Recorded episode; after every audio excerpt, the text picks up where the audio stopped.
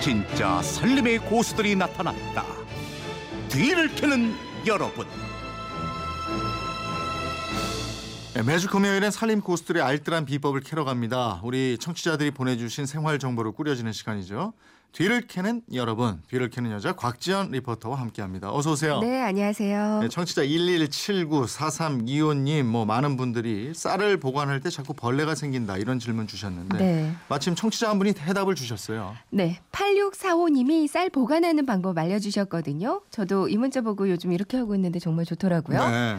쌀을 많이 저장해두면 벌레 나기 쉽지요. 이걸 자루째 김장 비닐 큰 것에 넣어서 공기 안 들어가게 꽉 묶어서 보관하면요. 벌레도 안 나고 그대로 있답니다 어. 하셨거든요. 예. 그러니까 튼튼하고 질긴 그 PE 재질로 만든 도톰한 김장용 비닐 있잖아요. 예, 예. 저도 그전에는 쌀을 그냥 페트병에 넣어서 보관했었거든요. 음. 근데 많은 양의 쌀을 일일이 다 넣는 것도 일이었는데 음. 이렇게 해두니까 페트병에 넣었을 때랑 똑같더라고요. 그러니까 네.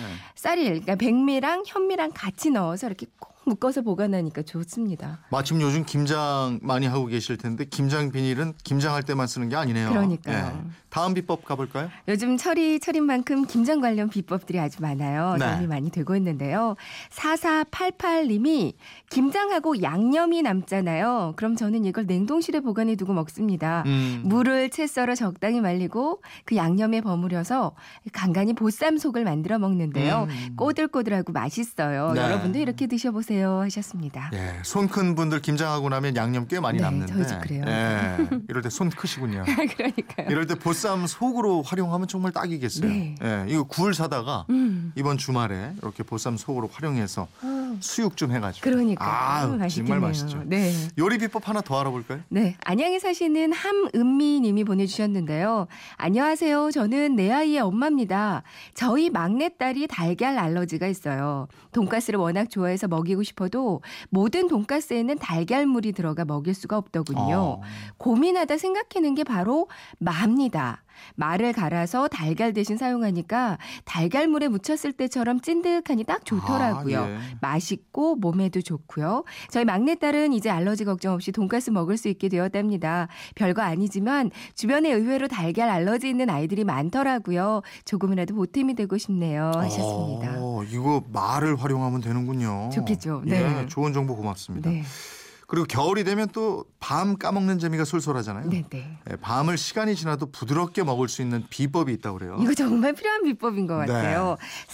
4754님이 삶은 밤 하루 내다못 먹고 다음날 되면 껍질도 딱딱해지고 밤 속도 굳어 있는데요. 네. 이렇게 한번 해보세요.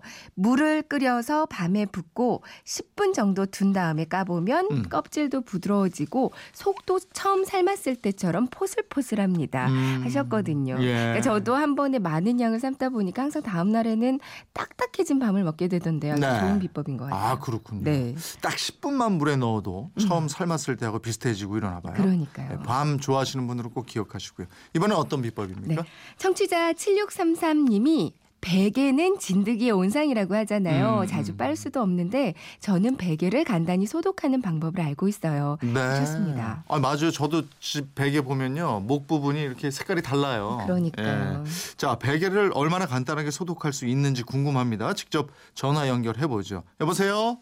아, 네, 안녕하세요. 예 안녕하세요. 어디 사는 누구세요? 네, 저는 경남 창원에 사는 박진숙입니다. 네 지금 주부시고요. 목소리 예쁘시죠? 네, 아 근데 베개를 아주 깔끔하게 소독하시나 봐요. 네. 얼마나 아, 간단하게 네. 할 수 있는지 직접 설명 좀 해주세요. 어, 소독하는데 드라이기랑 비닐봉투만 있으면 돼요. 아, 어.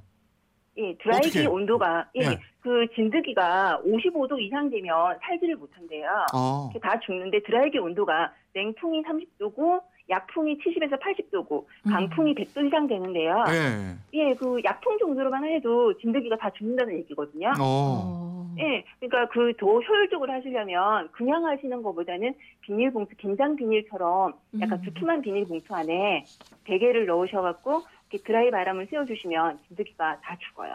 얼마나요? 이 거의 다 죽는다고 그래요. 이게. 그러니까 어. 저 드라이기 바람을 아, 한 시간은 3분에서 5분 정도예요. 아, 3분에서 5분. 어. 그러면 다 네네. 죽어요. 그다음엔 어떻게 해요? 꺼내서는. 예, 꺼내서 그대로 쓰시면 돼요. 그러면 아주 뽀송뽀송해요. 햇빛에 말린 거 이상으로 아. 뽀송뽀송하거든요. 한번 툭툭 햇빛에서- 턴 다음에. 예, 네. 햇빛에서 소독하시려면 6시간 이상 소독하셔야 하지만 진드기가 다 죽는데 그렇죠. 하거든요. 네. 예, 그럴 때도 그냥 6시간 이상이면 시간이 너무 오래 걸리니까 음. 그때도 비닐봉투 안에 넣으면 되는데 그때는 이제 깜장 비닐봉투 안에 넣어갖고 이렇게 하시면 깜장 비닐이 이렇게 온도를 다 이제 흡수하잖아요. 그렇죠. 네. 열을 흡수하기 때문에 그 시간을 조금 더 단축시킬 수 아. 있으세요. 음. 소독은 뭐 자주 하세요? 며칠에 한 번 정도 하세요? 어, 저는 매일 하고 있어요. 아 매일. 매일 네. 5분씩. 이게 뭐 베개 아주 소독할 간단하니까. 때 드라이어 사용할 생각은 어떻게 하셨어요? 아, 이제 한 번 이렇게 저희 남편이 땀을 되게 많이 흘려요. 비듬도 많고요. 네. 음, 남자들 예, 그래서 그래요. 되게가 만지니까 너무 눅눅하고 음, 그렇더라고요. 냄새도 예. 나고요. 그 샤워를 네. 시키실 생각은 안 하셨어요? 아, 샤워를 하고 자는데 그렇죠. 그렇습니까? 네. 그 베개 종류나 네. 소재하고는 상관이 없습니까? 아, 네, 소재랑 상관이 있어요. 그냥 저희가 쓰는 거는 그냥 방울솜, 뭐 이렇게 솜 종류고요. 네. 뭐 라텍스나 메모리폼은 열에 아주 약하거든요. 네. 그래서 너무 강한 열을 사용하다 보면 변형이 올 수가 있어요. 딱딱해지고 이렇게 막 그렇게 되거든요. 예. 그거 하실 때는 조심하셔야 돼요. 아 오늘 전문가 음, 같으세요. 아주 저 네. 좋은 정보 주셨습니다. 음. 그 자제분들 있으세요? 아, 네, 저희 애들은 이제 전부 성인인데요. 아 그래요? 네, 대학생이고 이제 군대 가 있고 그래요. 아니 목소리가 애뜻인데 그러니까. 군대 가 있는 자제분이 있어요? 아, 네, 제가 일찍 결혼해갖고. 아 그러시구나. 네. 남편을 너무 사랑하셨군요.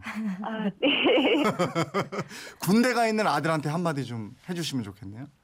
아, 지금 뭐 눈치우고 하느라고 되게 힘들 텐데. 네. 예, 뭐 휴가 나오면 맛있는 거 해줄게. 네, 그래요. 오늘 연결돼서 저희도 기뻤습니다. 고맙습니다. 고맙습니다. 네, 감사합니다. 네. 예, 오늘 전화로 비법 전수해주신 박진숙님께는 백화점 상품권 또 준비한 선물 함께 보내드리겠습니다. 또 소개된 다른 분들도 선물 챙겨드릴게요. 곽전 리포터 고맙습니다. 네, 고맙습니다.